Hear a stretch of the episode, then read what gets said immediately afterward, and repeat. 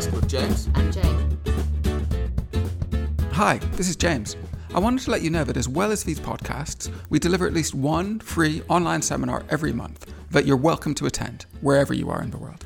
You can learn more about them and register for them via our website, www.worldofwork.io. That's www.worldofwork.io.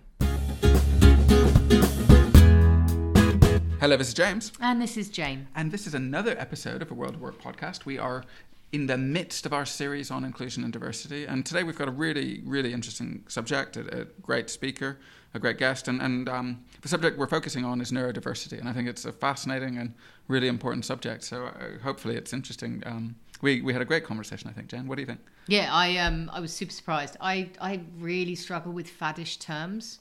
And when I first heard, I stupidly misunderstood what it was and felt like it was a bit of a faddish term, neurodiversity. Mm.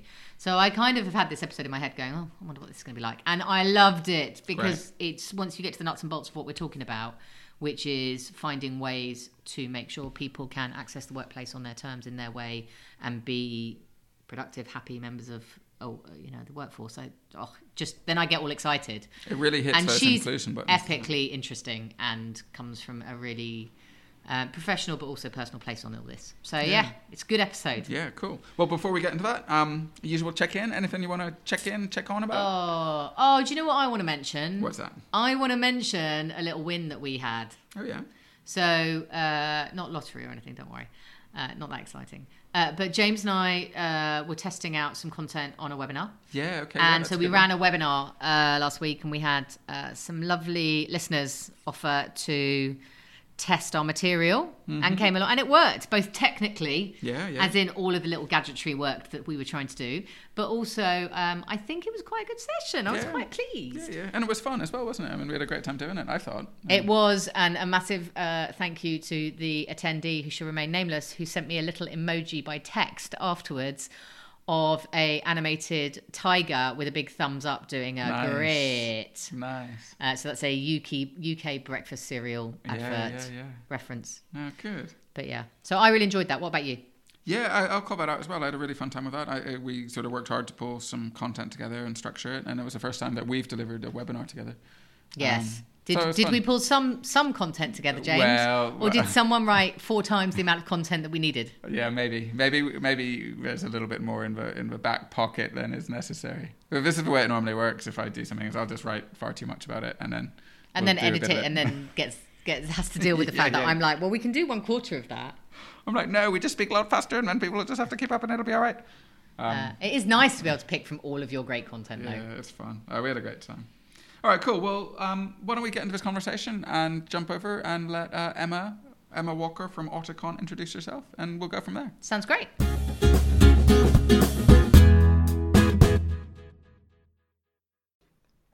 Right, so here we are. We're getting into the uh, core of this conversation, part of our series on inclusion and diversity, and we're speaking to Emma Walker. Um, and today we're going to focus on neurodiversity and learn about all things neurodiversity. Um, just before we get into it, Emma, would you like to introduce yourself to the audience and say a little bit about your background and what you do at the moment? Yes, certainly, James. Thank you. Um, I work for an international IT consultancy called Auticon. It operates slightly differently from a normal IT consultancy in that all of our consultants, without exception, are on the autistic spectrum. Right. Um, before I joined Auticon, um, my background was predominantly in HR. I worked in HR in various different sectors. Um, also worked in an IT consultancy, both as a contractor and as an account manager. Um, at the beginning of this year, I read that Auticon was opening up an office in Edinburgh. Um, mm-hmm. And because of my background, I thought it'd be a great place to apply. But also, I have a very personal interest in autism, as my oldest okay. son is autistic. Um, he, right. He's 24 now. Um, he has Asperger's syndrome. Um, he was diagnosed when he was eight, so I've had a lot of first-hand experience of all the sort of difficulties he's encountered over his life, but also all the strengths and abilities that he has to offer. That's really great. It sounds like you've managed to pull together a lot of things that are really important to you into one role. Um, sounds like a great role for you. Yeah, for me, it's the ideal role. It's, it's used all my experience, plus um, I'm able to help people like my son Kyle, um, who are autistic. But in addition yeah. to that, um, I'm also on the board of trustees for SWAN, which is the Scottish mm-hmm. Women's Autistic Network. Um, I've undertaken a qualification in understanding autism, which was predominantly to help my son Kyle, but also obviously helps me in my current role. Um, and I'm involved in the Autism Advisory Forum, which is part of the government initiative to help make Scotland a better place for autistic people to live, which is a fantastic initiative. Yeah, that does sound like a great initiative. That sounds both amazing, and you sound like quite a busy lady, if I might say. Keeps me out of trouble. Yeah. Yes, um, and it sounds like a, quite a quite a clever way of bringing lots of different aspects of your life together and your passions. Mm. Would you be able to to you know maybe explain to the listeners of the audience a little bit more about what autism is and what neurodiversity is?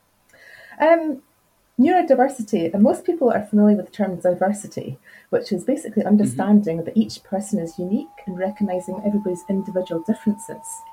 So, neurodiversity is basically recognizing that people's brains function differently. So, people learn and process information differently. Okay.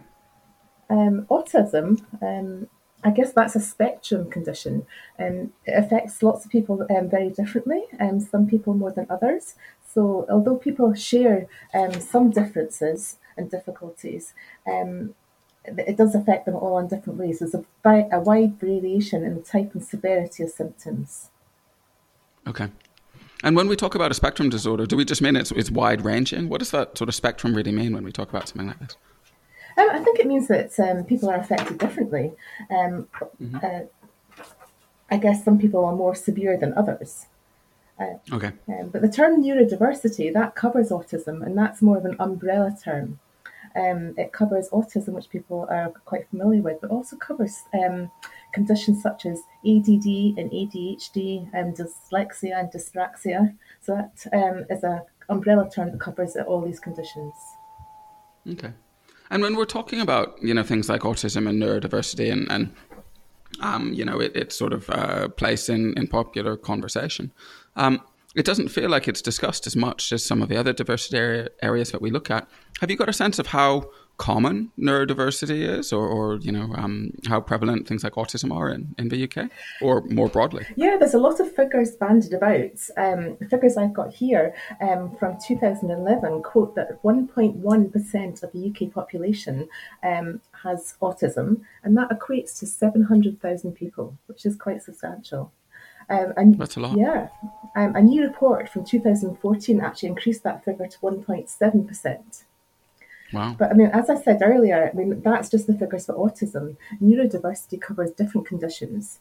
So it's estimated that one in seven people, which is more than 15% of um, population in the UK, are neurodivergent. Wow, that is that's when when you stop and think about it that's extraordinary given how little it's really talked about it, it yeah. is because the figures for people with autism and employment um, is only 16% of people with autism are actually in full-time employment so that is a figure wow. that um, myself and Auticon we're trying to change that because um, people that's, with autism that's pretty scary it is right? yeah because they have so much to offer so many great skills and abilities i just feel they're very much overlooked at the moment so that's something we're mm-hmm. hoping to change and if you're a teenager coming out of uh, education with autism, straight away you're feeling like you're swimming against the tide, knowing that you know your chances are lesser than other people's. Yes, yeah, so I think they're lesser because of the, the way the recruitment um, and lots of companies is set up. I mean, they have the skills and abilities to do the jobs, but they can't get through an interview process. Mm-hmm. So, what's it actually like walk, uh, working at Auticon? What do you guys do on the sort of day to day? What's your um, approach to, to improving the chances of autistic people to get jobs? Um, what we do is we employ um, people on a permanent basis and we place them into organisations that match the skills, just like a regular IT consultancy. But what we do that's very, mm-hmm. very different is we provide support both to the consultant and also the client that we place them in. So we're very careful to match the skills exactly because the last thing we want to do is put somebody into a role that doesn't match their skills because they've had such a hard time prior to that with knockbacks and things not working. We want it to be a really positive experience for both the consultant and the client. So before the consultant goes into an organisation, we'll go and chat to the, the client and just find out what, what the environment's like in terms of the physical environment as well as the communications environment um, and will suggest some adjustments if required. We also go in and speak to the team that the consultant will be joining, and we provide general uh, training about autism because not everybody has a full understanding about that. And we also pro- uh, provide specific training about the consultant that will be joining their team, which is really important so the consultant feels at ease when they start. So, for example, I had a consultant starting a few weeks ago, um, and he doesn't like shaking hands. So it's really important that the team knew that prior to him starting, because if he he rocked up on day one and everybody goes to shake his hands, that would really set him back. So it's important that these things course, are covered. Yeah. Mm-hmm. So there's a real uh, sense of fine tuning the environment for your consultants and for the organisations, sort of being made aware what's going to make it much smoother as a transition into employment with them. Exactly. And sometimes it's just very small things that make a huge difference to the person. But things like finding the right desk. Um, a lot of our consultants don't like people walking behind them. So it's finding a desk where they've got a back to the wall and also lighting. Um, either they like a lot of light or they don't like a lot of light. So finding a desk near a window or in a, in a corner, and just whatever works for them and just making sure that that's covered.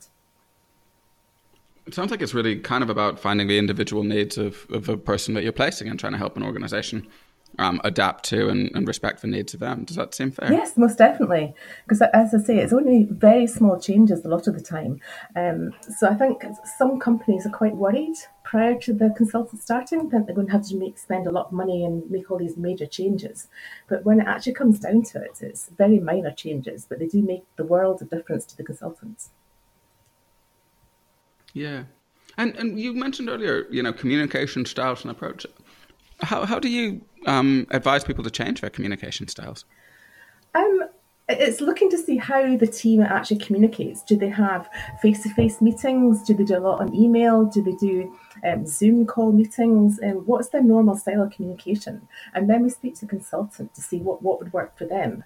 Because quite a lot of our consultants, they don't feel confident standing up in a group setting and speaking. They would rather put their thoughts and their, their um, whatever they're doing in their project, put it down in an email and have somebody else um, speak about that at the meeting.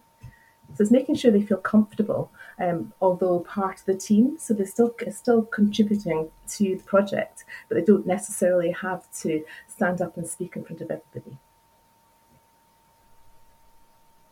Yeah, that makes sense. Yeah. Well, sorry, go on. Well, it sounds it just it's really interesting. It makes me think a lot. So it, about this idea that, and we've had this conversation before in this series about different types of diversity and how quite often the the fine tuning, the tweaking, the being more sensitive to other people's needs um, has positive impacts on the whole team. Is that something that you you hear from your uh, from your clients? Exactly. I mean, the advice we often give to our clients is be very clear in communication. Um, make sure um, it's like maybe done in bullet points. Um, follow it up in writing. And as you say, that um, helps the whole team, not just the individual we've placed in there. So I think it's very, very beneficial. It also makes managers think about their communication, which sometimes they, they haven't had time to sort of take back and look and look at. I was just thinking about that when you said that. It feels like there's probably a really good exercise for all managers to go through in terms of stepping back and figuring out what they do, what they need people to do, how to communicate. It feels like it's a kind of a universal benefit. Exactly, exactly. Um, you talked uh, earlier, a couple of minutes ago, about some of the great skills that people with autism or other neuro- neurodiverse traits bring. Could you say a little bit more about this? What are the, the skills that, that people Yeah, definitely. Um, some of the positive attributes commonly associated um, with this group include creativity, um, lateral thinking, and um, basically bringing a different perspective to things. Um, a lot of people who are autistic have exceptional cognitive abilities. So that's things like pattern recognition, error detection, sustained concentration, attention to detail, um, logical analysis. Um, all of these are huge assets in any workplace. Do, do you find that you tend to place your um, your consultants into the same types of organization, or do you place them into a wide range? And what types of roles do, you, do your guys pre- predominantly go into? Okay, well, we're an IT consultancy, um, so most organisations have an IT department. Um, at the moment in Edinburgh, we're just starting out in Edinburgh, so most of our consultants are in financial services, but that's not to say that's the mm-hmm. only area that we're looking in. Um, Auticon's mission is to provide rewarding employment for people on the autistic spectrum. So I will look at anywhere that has a suitable role that matches the skills of our consultants. Uh, yeah, that sounds yeah, good. The sort of roles um, they go into is like software development, data analysis, all sort of general IT roles that you can think of. Mm-hmm.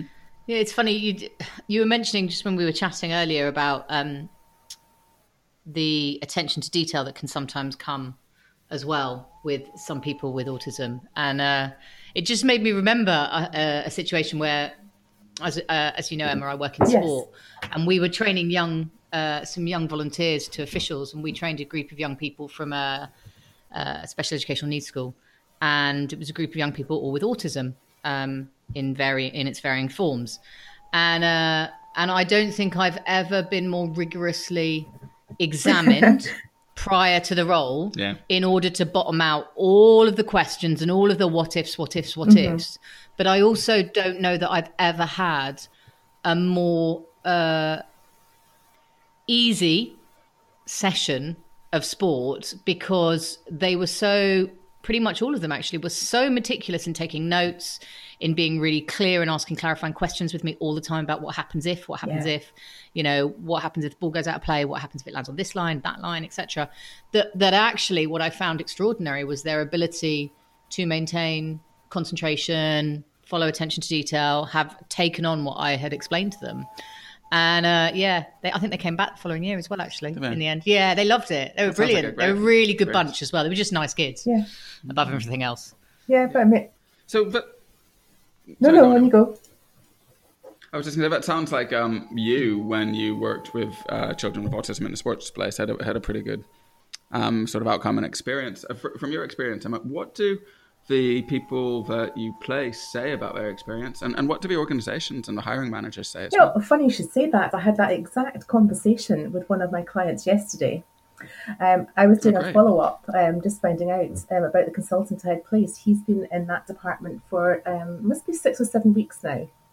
Um, and the feedback right. was amazing. When he first went in, obviously a little bit nervous, um, very quiet, not really interacting with the team six, seven weeks later, the feedback was, he's just like one of the team. I don't understand what all the fuss was about.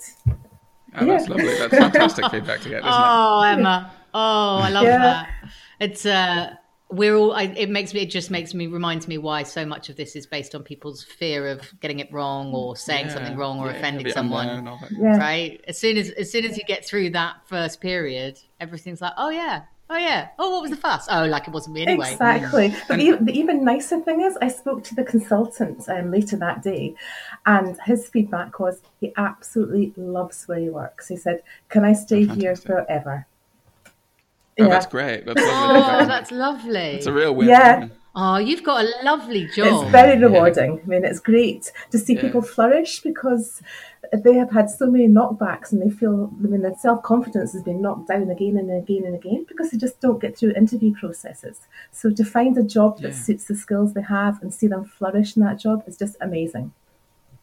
Mm-hmm. Yeah, and the frust- I think that's really interesting. You mentioned interview processes because the frustration with that is that we know all the research tells us that situational judgment testing and cognitive ability testing is far more accurate in producing in predicting uh, job performance than unstructured interviews, um, and it's even a little bit more uh, predictable than semi-structured interviews. So it's frustrating when you see these sort of non-deliberate exclusive interview processes simply because we as managers, and I include myself in this, struggle with the idea of trusting the data over our own gut. Yeah. Yeah. I think that's interesting. I, I think we, we, should definitely come back in a minute to talk about the recruitment process and things like that. Just in the meantime, just finishing up on that conversation you had with your hiring managers, how do they feel at the, at the start of your process? Do, do they tend to feel sort of uncertain and, and nervous about taking on somebody from um, from Auticon, I, or how does that process? I think go? they do, and I think that's where our training is really really useful because lots of them, mm-hmm. I mean, they've heard the term autism banded about, but they all have different ideas about what that means. Um, and I think we spoke about the sort of general fear before. I think when we provide the training, um, it gives a sort of general understanding about what is, autism is, but then the specific training about mm-hmm. the consultant, I think it's really, really helpful. So they, they know a bit about the person coming in um, before, the, before they start. And I think that's really, really helpful. Mm-hmm. And when you do the general training, have you got, you know, the, the high level a summary of, of, the types of things you cover at, at that um, overall training? It's just um, everything people want to know about autism. It's quite quite an informal session where we answer questions because every team's different. They all start from a different um, amount of knowledge about it. So we tend to sort of take the lead from the, the client about how much they want to know. So so at the end sure. of it, hopefully we've answered all the questions. Yeah, that makes sense. You, you know, um, I was actually this, this reminded me when I was working in my last proper job, which was in financial services, like many people around here. Um, we had a program where we'd bring in uh, a variety of people as part of our inclusion and diversity process, and I worked with um, a placement agency to bring in, you know, a wide range of people. And what we do is we bring people in for two to two weeks, maybe four weeks, maybe six weeks as a sort of a trial in the workplace type period. And if things worked out, they'd be able to stay on and, and all that kind of stuff.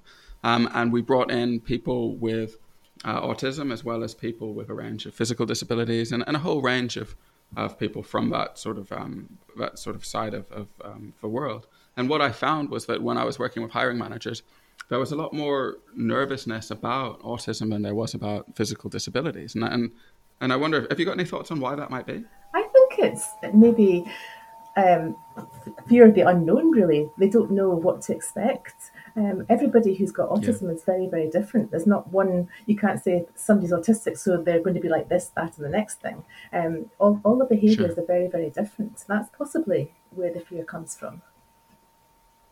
Yeah. So it's quite difficult to transfer your experience of maybe, so maybe you even met one or two people in the past with autism, but you're going to really struggle to transfer your experience with them to another autistic person, for example? Yeah, I mean, I think there's a saying that people have probably heard of when you've met one autistic person, you've met one autistic person. It's just like the general population. That's a great phrase. Everybody is very uh, unique and they all have their own um, traits and behaviors, so, which is great. Yeah. Yeah, I like that. yeah, really, really good. Um, I was chatting to Jane the other day, and she was saying that in one of the organizations, she knew somebody in that it, uh, when they were looking at um, approaching this type of thing, they took a sort of organization wide approach. Yeah, um, I think you might be talking about the fact that I was talking about Channel 4 the other day, uh, maybe, who yeah. are a British broadcasting organization. Um, and they won the rights to host the Paralympics core a long time ago now, seven years ago in London.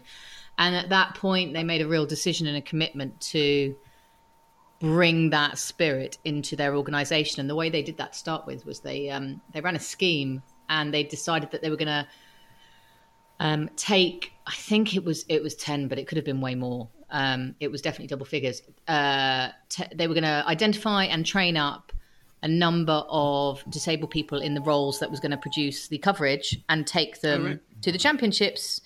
Um, and then ultimately, I know they took some to Rio four years in, in 2016 and they it, it kind of it kind of changed their whole approach as an organization. And I was listening to one of the guys talk about it, and they're they're very inclu- they're very passionate about inclusion generally, mm-hmm. but um, I think they always recognised that this was a specifically, particularly given the physical nature of some of the roles around presenting and around um, uh, cinematography and shooting cameras and stuff like that and uh, I, it, they just went on a journey and he talked about it and he was like you know none of us quite knew where it was going to go but we made a decision this is where we wanted to be in the future.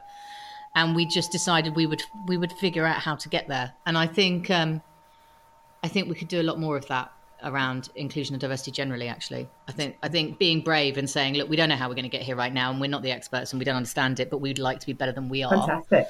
um, i think is I think is a really good thing. Which it kind of sounds like a lot of the guys that you uh, guys, sorry, guys is a, a drop, but a lot of the organisations that you guys place um, consultants with maybe have an ambition to be a little bit better than they are, and see Auticon as a great stepping stone to help them achieve that, rather than taking all the sort of uh, managing the whole process exactly themselves. and we hope that it's, it's as you say a good stepping stone. I mean it's a good way to a good introduction to having autistic people as part of their team and it takes the risk and the fear away. So our hope is that if we place consultants into existing teams and they perform well and the, the client's really happy that that will give them the confidence to then hire their own autistic people um, and then make their company more neurodiverse friendly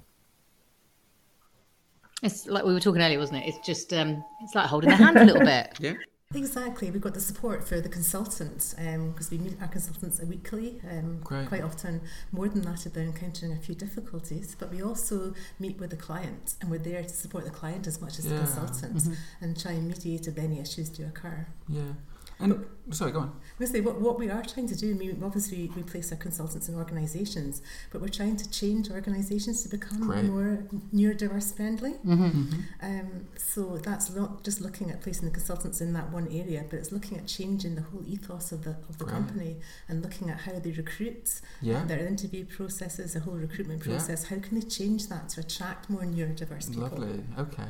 And w- w- what would you say is part of a solution to that? It ju- actually, just before you answer that, we've got uh, we're recording a session tomorrow with um, a tech company that focus on um, diversity and recruitment through Fantastic. technology. So that's interesting. And I've yeah, I've just finished a course on uh, uh, the the neg- not negative, but the challenges selection assessment face in accidentally discriminating all over the shop. Huge Um, and it's it's it's massive. It's Yeah. like I had no idea, and the blinkers came off, and I was like, Like, "Wow, wow. Yeah, yeah. that's All these that's a past problem," mistakes. and we have to figure it out. yeah. Yeah. So so what are what are some of the things you're learning along the way? I think it goes right back to the sort of fundamentals of recruitment. If you have a look at the role description Yeah. and the adverts, um, quite often there's some generic things thrown in there. Things like good communication skills, fantastic Of team course. player. I mean, yes, they're relevant for some roles, but not relevant for a lot of Yeah. roles that our people Yeah, apply yeah, for. So somebody who's autistic, they're very black and white thinking. So they'll look down the list of requirements for that role and say, oh, team player, oh, maybe not me. Good communication skills, definitely not me. Yeah. Whereas 90% of the role, they have fantastic skills and they'd be amazing at it, but they discount themselves because they don't tick every box. Mm-hmm. Yeah. Whereas a neurotypical person will say, well, I tick maybe 50% of them, I'll Mhm. apply. Yeah, yeah. I, I read some interesting stuff when we were looking at diversity in recruitment, um, and I'm not sure exactly how much I believe it, but it was something that was was said, which was that there's actually a gender divide on that as well. So a lot of men will look at them and say, "Well, I can Yeah. do 20%, I'll give it a go," and a lot of women will say, "Well, I can't do 50%, so I won't give it a go." Yeah. And then I guess it's just that same sort of scaling when you get into the neurodiverse um, universe as well. Exactly, yeah. So, I mean, if you actually manage to get neurodiverse people to apply, you've then got the whole interview process, Uh-huh. which doesn't lend Yeah. itself to um, neurodiverse people. Yeah. Um, a one-to-one sort of face-to-face interview. I mean, a lot of them don't make eye contact. They, Mm-hmm. Yeah. They're out, well out of the comfort zone, so they'll be looking at the ground. They'll give one-word answers. So Yeah. basically, they're not sh- um, showing the skills that they have. Mm-hmm. So how do you overcome that? What, what would you suggest people do to to help in that? I think, well, at Auticon, we don't do interviews. We do skills assessments. Yeah. Okay. Because it's the skills we're interested in. Mm-hmm. So we'll um, look at the role, and um, we'll, for example, somebody who's recruiting for a software developer. You don't need to have good communication skills and team player for that. You basically you can sit in a room and do that.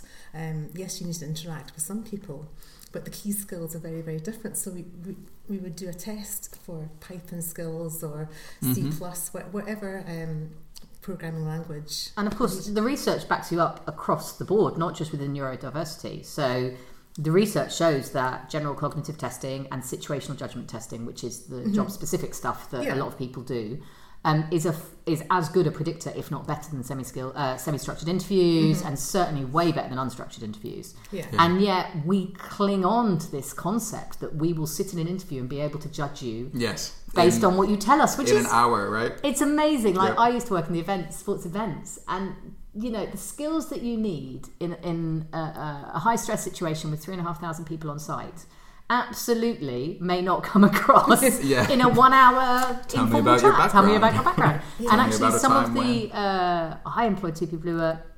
Let's just refer to them as uh, probably perceptionally to other people as a little grumpy. Mm-hmm. Were exceptional under stress, absolutely exceptional under difficult, stressful situations, Mm-hmm. and yet, and we always used to do SJT, situational judgment testing. So, Yeah. in this situation, what would you do? Yeah. and it would, they they would score really high on that, and then someone would interview them. They'd be like, "Oh, I don't know, they don't, they're not, you know, I don't know if they'll fit in." I don't and I'd be warm like, to them or I'd be like, "Okay, I- I'd kind of like to meet them," Yeah. and then you'd meet them, and you'd be like, "Well, I get what you're saying, but Yeah. I think in this scenario they could be brilliant." And I think thinking that that having HR and, and recruitment think a little bit broader Mm-hmm. about the, the, the way that they're Yeah. Judging people quite literally. Mm-hmm. So, so that's kind of a, the sort of advertisement, you know, the, the job, um, the first stage of recruitment, then the interview stage of recruitment. Are there other sort of process aspects of the workplace that you think people should look to change to, to be more inclusive? Yes, I think when the person's actually employed in the workplace, there's um, quite a few changes that can benefit not just the neurodiverse person but the whole team. Yeah. It's looking at how do you communicate? Is, Right. it, is it clear and concise, or is it, is it a lot of sort of grey areas? Is it people might sort of read uh, communication in different ways? So it's making sort of clear bullet points about what's required in a role, what's Mhm. required in the team. And also change. I mean, that can be quite stressful for Yeah. somebody who's um, neurodiverse. Um, don't spring things upon them. And Yeah. that can help a lot of people, help the whole team. If you know a change is not coming, let people know in advance. Let them have time to process that change. How is it going to affect them? Yeah. Let them think it through.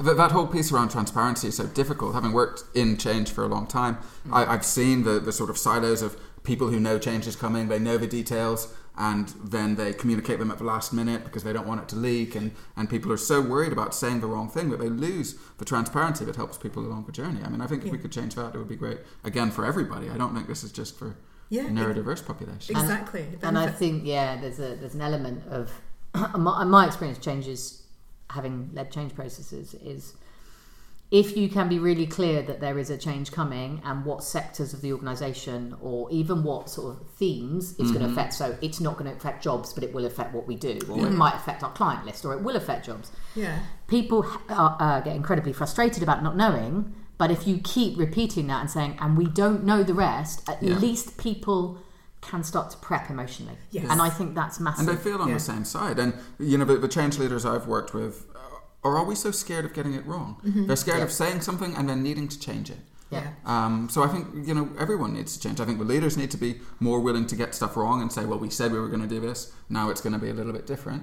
But at the same time, the people more broadly in an organisation need to be able to say, "Well, they're they're communicating in best endeavours. It might not be perfect." So I think there's a little bit on both. Does that make sense? Yeah. Yeah, most definitely.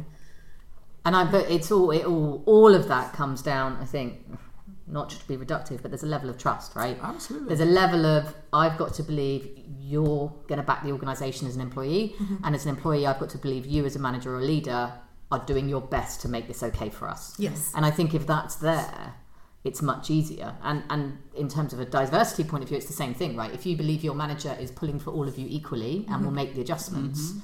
You're much more likely to be able to disclose when you aren't feeling right, or if you don't feel included, or if something's not working for Yeah, you. it links very closely to the inclusion side, doesn't it? You know, you're accepting of everyone, whatever they're doing in that situation. I would say. Exactly. Yes. All supporting each other. Yeah, yeah, which is good.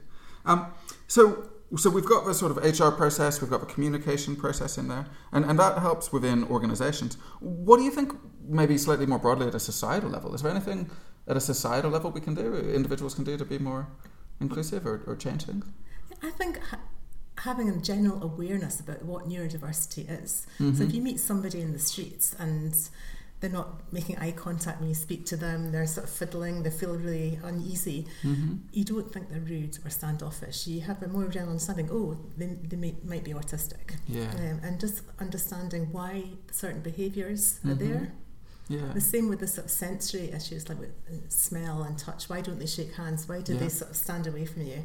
Um, so just a general awareness in society, I think, would be really beneficial to everybody. And I think that's a that's a in some ways a real challenge, right? Because society is to some extent built on social norms, Mhm. and you can still have those. And if you just always give people the benefit of the doubt that there might be another reason, Mm-hmm. you're probably going to be happier yourself, right? yeah, If you just assume if something deviates from the social norm, it's it maybe is caused by something different that you don't know about or something that you're not privy to as information. It's probably better just to that that that would make me feel better about the world rather than being frustrated that someone I think is in my book being rude Yeah, exactly. based on preconceptions of Yeah. what I think Mhm. politeness is taught probably from my mother in the 80s. Yeah, probably, yeah.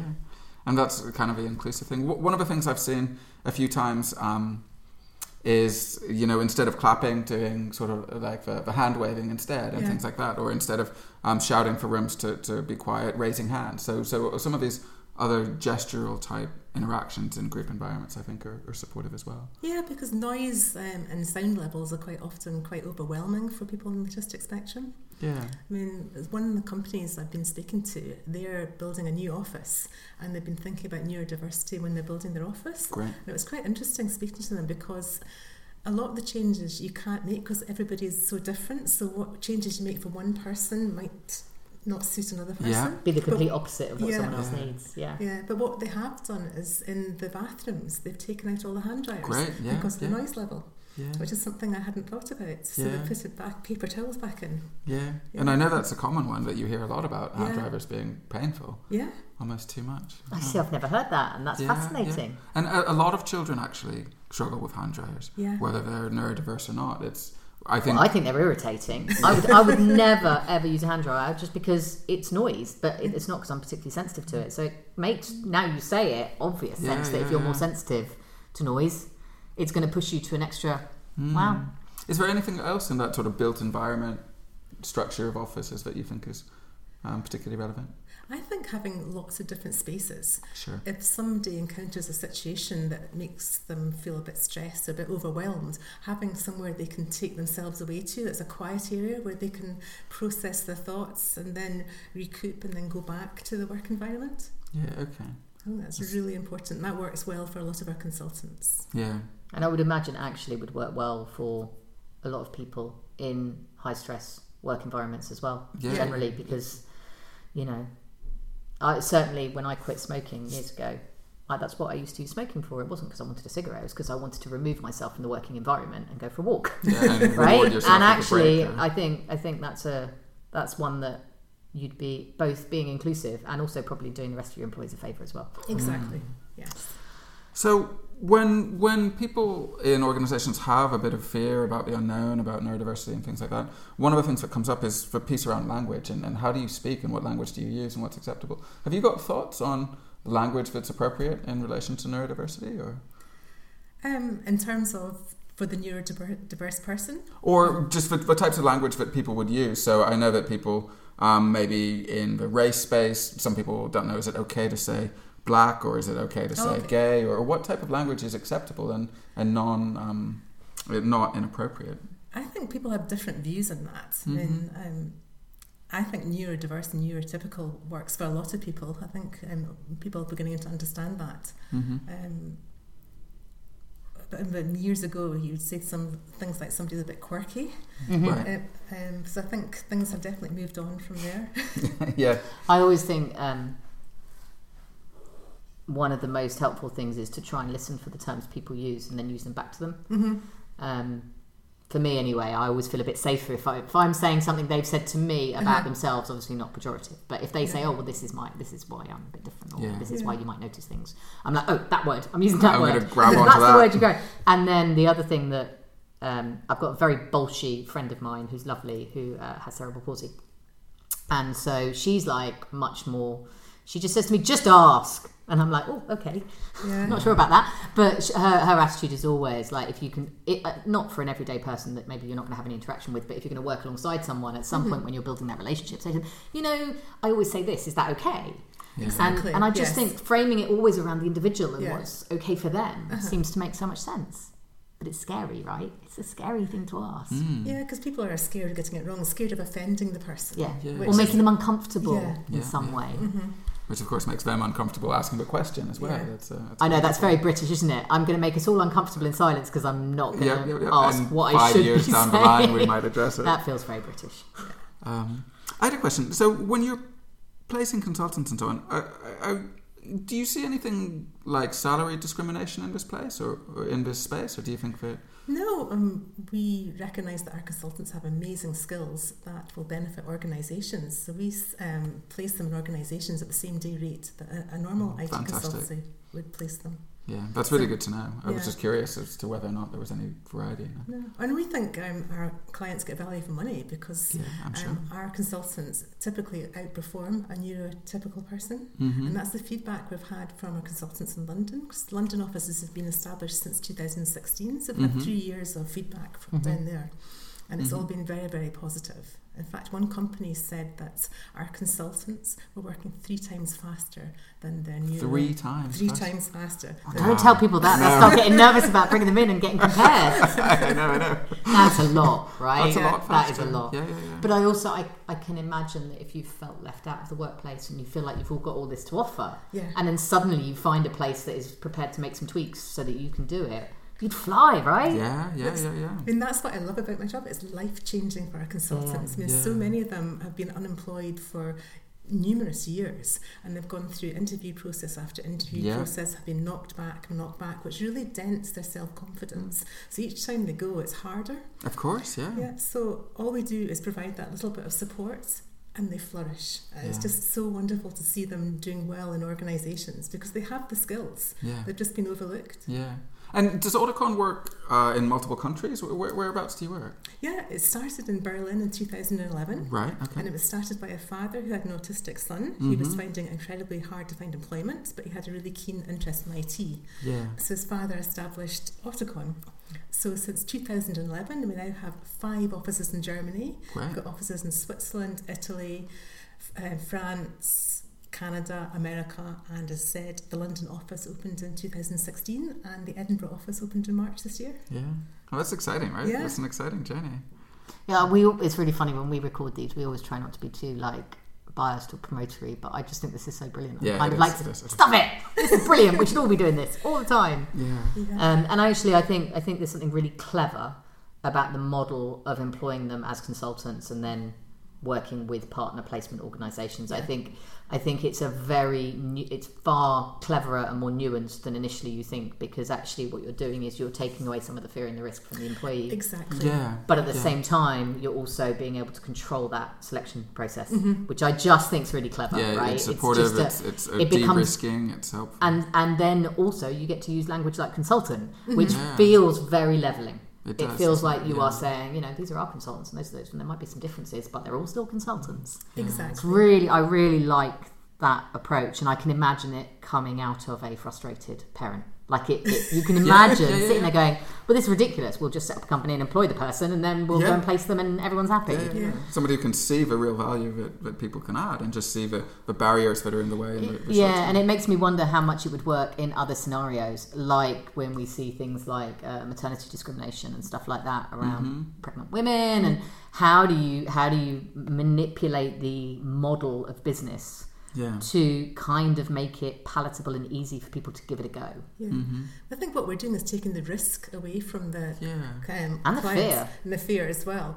But our hope is, I mean, if they take on one of our consultants and they see how successful that is, the benefits that person has brought to the team, then that will then permeate th- uh, throughout the whole organisation, and they'll feel that they can possibly bring more neurodiverse people into the organisation. Well, and also they get a reputation, right? So Yeah. suddenly they're they're an organisation that is better able to cope and offer a positive work experience, and suddenly then they might get more applicants. yeah, mm-hmm. exactly, that they're then prepared to handle. I mean, the mm-hmm. whole thing you, you can see would snowball exactly. in the right place. Yeah, yeah, that virtuous virtuous cycle. And I guess the, the one question that I would have that's not negative, but more sort of thoughtful of where there might be work is have you seen it where it hasn't worked so well in a placement? And if so, have, what are the sorts of things where organisations get it wrong or maybe don't make the most of it? If there was a situation where we didn't think it was working, we're the first people to pull a consultant out. Oh, okay. Because we believe our consultants have had a hard time in life. A lot of them have had so many knockbacks. Of course, yeah. Yeah, it's such a roller coaster ride that we want it to be a positive experience for both the consultant and the client. Mm. So if anything isn't working, we'll immediately pull the consultant out. We'll explain to the client that this person maybe isn't the best person for this reason, that reason. And if we think it's um, due to the skills or something to do with that consultant, we'll maybe place a different consultant Okay. in. Or if we feel the organisation isn't quite ready for a neurodiverse person, we'll maybe not place anybody there. But we want it to be positive for both the consultant and the client. Yeah, Okay. it's fascinating. Hmm. Sort of swerving tack a little bit back to one of the earlier conversations that we had about, I guess, sort of the prevalence of neurodiversity and sort of why it exists and, and things like that. Different people have got really different views about what neurodiversity is and, and the benefits that it brings.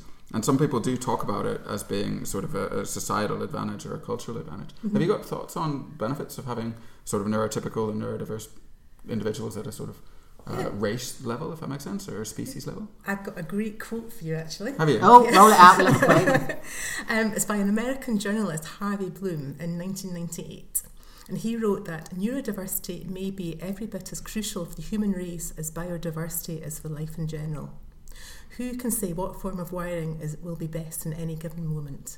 So I absolutely love that. It's basically saying the world needs diversity, uh, diversity of thought, and neurodiverse people can bring a different way of thinking, a different Yeah. perspective to many different situations, which is required. If everybody thought the same way, you would get the same solutions to any problem that came up. Yeah.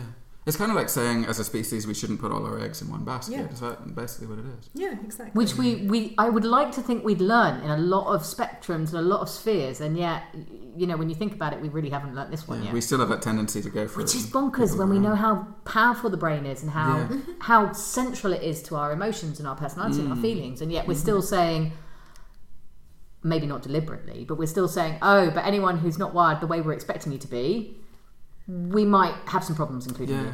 Crazy. Just on this, it reminded me of something I was reading about sleep the other day, and, and there really are morning people and night people.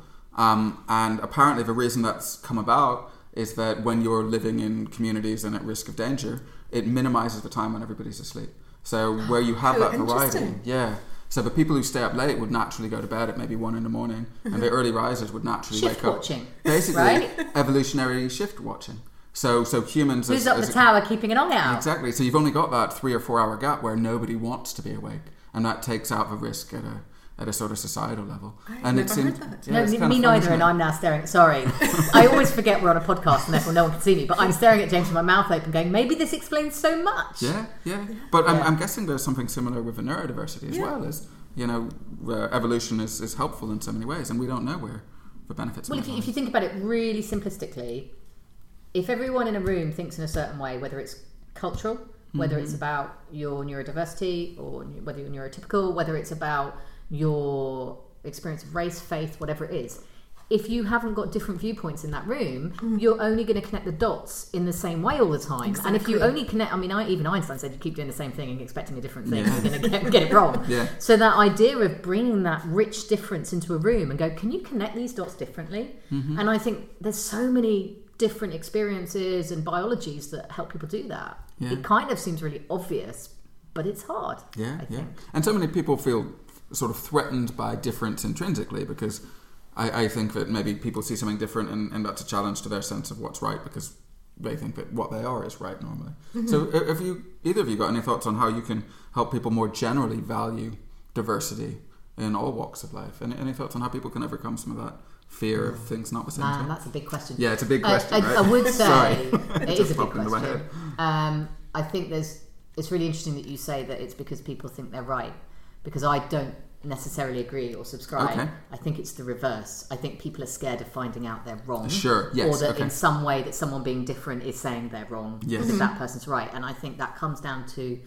Um, and I don't know whether it's societal, I don't know whether it's our education system in the West, but we are very binary.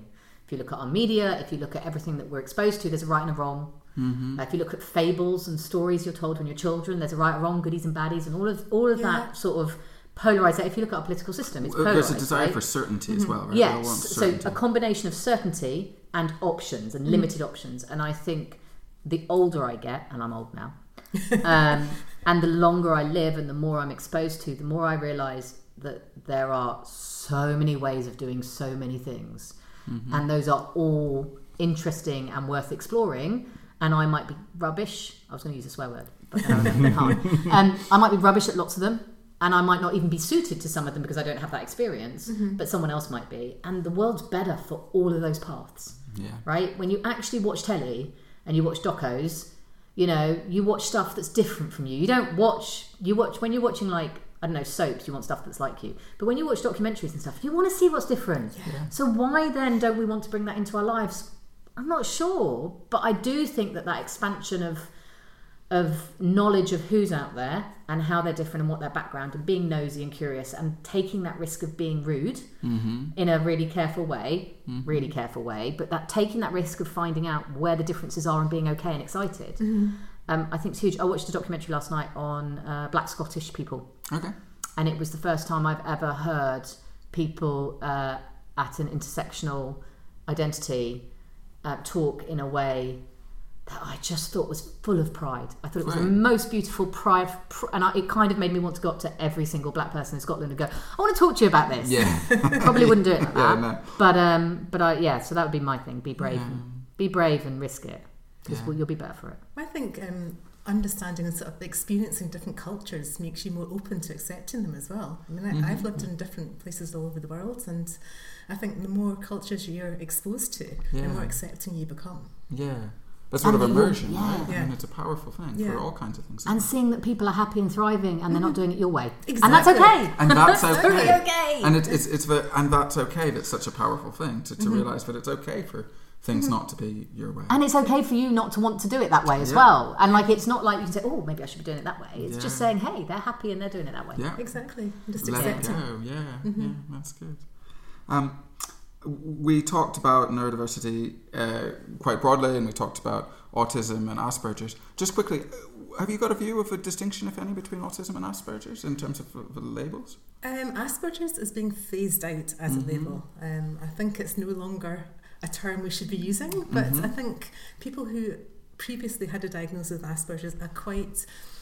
Uh, they, they they want to keep the term. Right. Um, they, they Because feel- it's a sense of their identity. Yeah, exactly. Yeah. They feel it's who they are because um, they've always known Asperger's. I think it's still quite widely used, even though the medical professionals are no longer using it. Mm-hmm. So what would they? Sorry, I'm Oh, just being nosy. yeah, go for it. what would they would use autism and Spectrum disorder. Spec- yeah. okay, Yeah. fine. So, so ASD is a phrase that you hear Yeah. quite a lot, which is autism spectrum Yeah. disorder. right? Okay, And- so and- they would. It's effectively more of a generalist term because there's lots of different aspects Yeah, it's, of it's it. a spectrum. So people um, can be at different parts in that spectrum. Can be um, very high functioning, or maybe have more difficulties. I mean, there's Mhm. like lots of different places in that spectrum. So Yeah. Asperger's tended to be quite high functioning. Mm-hmm. Um, but as I say, it's, it's a term that's no longer medically used. Okay. Yeah. That's Helpful. Good. Yeah, very, Thank you. very good to know. Um, I remember, you know, a lot of this conversation is focused on the, the spectrum disorders and things like that, and we, we've talked about some other bits to do with sort of sensory, uh, sensory type um, divergence as well, and, and there are a range of those that are uh, that are out there. One of the most powerful talks I went to a long time ago was actually to do with dyslexia, and there was a, um, a guy who I always get his name wrong, Kenny Logan, who you'll know, who's um, uh, married to Gabby Logan, the sports presenter. He was a former Scottish rugby international, and and when I talk about him, I quite often say Kenny Loggins, which gets me into all kinds of trouble um, because he's not a singer. Um, anyway, Kenny Logan was um, very dyslexic, and he couldn't read um, well into his thirties, and and sort of the power of the, the stories around the isolation of that. And he talks very eloquently about being in the sporting dressing room and they'd say, you know, the, the plan for the game's up there, just go and read through and then we'll come back and talk. And and the way that he needed to adapt his life because he couldn't read. And hide it. And they hide talk it. about masking and hiding and Yeah. conforming. Yeah, so he'd, he'd have, you know, friends and he'd say, oh, can you just tell me what it says? I've got to go and polish my shoes or whatever they do. And, and so the way that people adapt and mask and hide Yeah. is such a, a powerful and in some ways quite a sad, sad Yeah. thing as well. Is, you know, what, what do you think we can do to, to change that, the need to do that? I think um, girls are better at masking the, the behaviours than, than boys, which is why um, there tends to be more males diagnosed with autism than females. Right, okay. Because it's like five to one or something. It's a huge Yeah, well, four, four to one, five Four to to one, one, to yeah. one, yeah. I, I don't believe that's the case. I just think girls are better at masking. Right, They're better at sort of watching what, what other people are doing and trying to sort of copy. Yeah, learning the rules of Yeah. social I engagement. I do, yeah, that's that phrase. So I do wonder, uh, and it's a long time since I was a girl, but I do think there is an element of girls generally, certainly growing up in the UK, that have a very clear understanding of what is expected of them as a girl, young UK mm-hmm. girl. And whether that just gets added on as one extra whole load of stuff they've got to absorb, and therefore they learn to conform, Yes. Mm-hmm. which I is think it- really sad. Yeah, I think it makes it very stressful for them. I mean, it's like a swan. On the outside, somebody speaking to them or, or, or looking at them, they wouldn't know they were Yeah. different, but underneath they are paddling like mad to try and sort of keep up and understand, okay, I should be doing this. Yeah. Okay, they're doing that. What do I do now?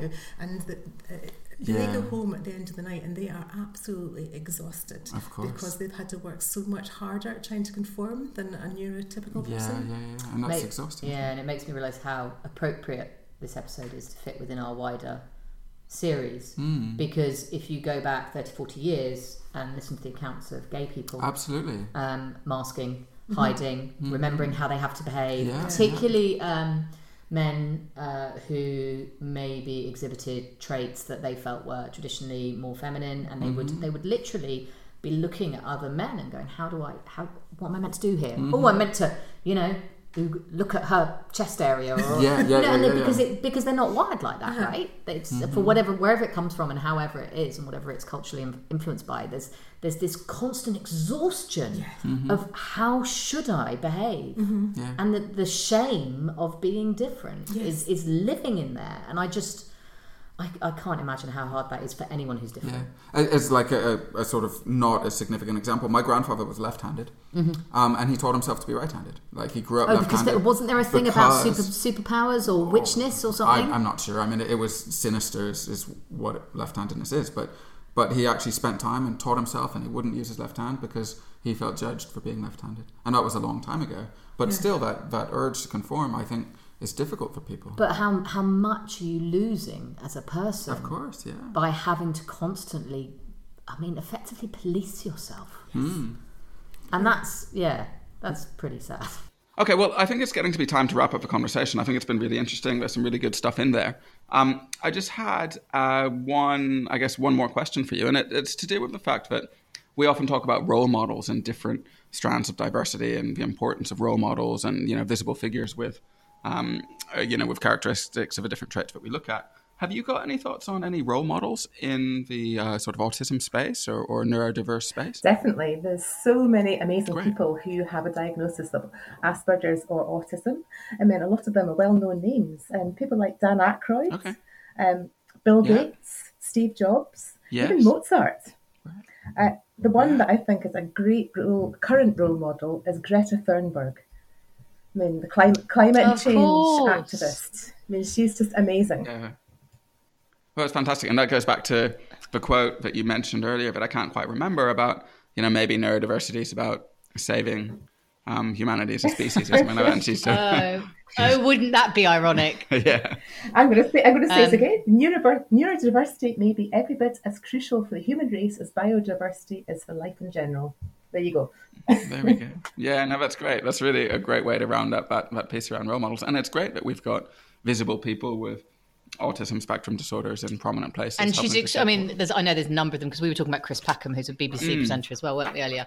Um, and I think uh, the thing I really like about Greta is she is so she wears it so coherently and articulately, and so confidently that it is right that the world should make space on her terms yeah. and just like it is right that anyone else should feel included on their terms and i think i think that's i feel like that's a different note that's coming in from that generation Yeah. um, much more bravely and much more strongly which is is good i think it's assured, it's isn't it? important it's ins- it's exactly what it is it's assured um and it's lovely Yeah, I mean, that's one, I one of like the key that. strengths of autistic people is they have definite key interests. And obviously, Greta's interest is climate change. So she is so knowledgeable about it because that, that's what she does. Yeah. Yeah. That's fantastic. yeah All right. Well, um, as I said, it's been a great conversation. It's been a, an absolute pleasure. Um, my guess is that some of the listeners would probably like to find out more about, um, you know, neurodiversity and, and the work that Auticon do. Is there any way they could get in touch with you to, to learn more about what you do? Yes, or- most definitely. I mean, I'm happy for people to email me directly. So that's emma.walker at auticon.co.uk. Or if we have anybody who has a diagnosis of autism who would like to apply to join us, um, the email is scotland.careers at auticon.co.uk. So e- either um, email is fine. Love to hear from you. All right. Well, yeah, that's great. Well, we'll, we'll shout out um, as well when we top and tail because uh, I'm sure a lot of people will be interested in getting in touch. All right. Well, it's just uh, time for us to say thank you and goodbye. So a huge thanks. That was a fantastic conversation. Really enjoyed it. yeah really appreciate your time emma and i feel like i've both learned something and now feel a bit more positive about the world and that people are doing some really good stuff Excellent. Thank you for having me. Okay, so welcome back. That was our conversation with uh, Emma from Auticon. I thought that was excellent. Well, aside from my slight fangirling over both Emma and her organisation, I thought it was a really good chat. Yeah, really good. And and I'm really pleased to be bringing something a little bit different, or at least in my mind, a little bit different to this this series on inclusion and diversity because I think neurodiversity is something that's growing in recognition in the wider world, but I still think it's something that maybe doesn't get considered as frequently or as prominently as some of the other aspects of diversity. So I'm really pleased to touch on it. Yeah, I think um, for me, whilst I absolutely agree with that, the thing that makes it sort of added bonus is of all of the different types of uh, characteristics that people are looking to be better at including, mm-hmm. it's probably the one where I find it easiest to think about how that could also be done with other people who maybe aren't traditionally included mm-hmm. or what lessons we can take from it. I've never felt quite so clear uh, on the lessons that could be taken okay. for inclusion more generally. Yeah. So, in terms of your, your main takeaways, then, what are your main takeaways? Oh, so, mine is really specifically um, about this idea that comes out from the conversation with Emma about how the whole team benefits when okay. you do that. And I think I just, when I look back, where places have been more inclusive of the people in them, um, everyone benefits, or nearly, you know, pretty much everyone benefits. And I just, I think that's good. I think so. For example, I think you know it it absolutely applies to mums and being more flexible at work quite often also benefits people who have care responsibilities or who just have a dog or who and i think you know it's that thing of by pushing down boundaries and by expanding the way that we care for our employees and work around what their needs are the more likely we are to be able to work around everyone's needs and everyone will get a bit more of what they need so what about you well i, I think the stuff you touched on there is really good um, one of the bits that really stuck out to me though was the conversation that Emma talks about about speaking to people who've taken on a person with autism spectrum uh, spectrum disorder and, and what that journey is like. And, and I really like the fact that she said, you know, people worry about it up front. But six months down the line, they look back and they kind of ask themselves, what's all the fuss about? What was I worried about doing this? And I think that that's a really good encapsulation of a journey that people go through as they're learning to some extent about diversity and how to include and, and all the fears that people face up front about themselves and their own ability to create good spaces and to take on people. And then how in retrospect these things just seem like you know little minor things that aren't worth it is so epically believable as well. Yeah. i can absolutely imagine someone going well i don't know what the fuss was. I never made a fuss. And you're like uh, yeah oh, exactly. mate. really? Really? Can you remember? But it's lovely. That's a lovely thing to come from it. Yeah i thought that was really really great. I love how passionate she is about her job. Yeah I it's a really it's, great it yeah. seems like a great role an opportunity to help business and help people at the same time and that's a really great combination. Yeah loved it um, I guess last thing just to call out, I, I, know that she mentioned it a bit, but but it's good if we call it out as well. If you want to get in touch, um, she's uh, she's up for speaking to people um, about this type of subject. Her her uh, best contact address is scotland.careers at auticon.co.uk, and that's A U T I C O N. Um, and you can learn more about Auticon at their website. Again, if you just Google Auticon or use any search engine you like to, to look at Auticon, you'll be able to find out more about them. Um, and hopefully you do because they, they seem like a really excellent organisation. Yeah, we're not normally this biased. no, I'm like, yeah, go speak. Yeah, do it, do it. uh, cool. Yeah, loved it. All right, well, I guess it's just time for us to say goodbye then, and we're gonna check out and uh, check back in with you in a week or so. Bye, people. Bye, everyone. Hi, thanks for listening to this episode of the World of Work podcast. To learn more about what we do, please check out our website, www.worldofwork.io, where you can read some great articles, learn more about the seminars and courses that we deliver, or even support us if you wish through our Patreon page. That's www.worldofwork.io. Thank you.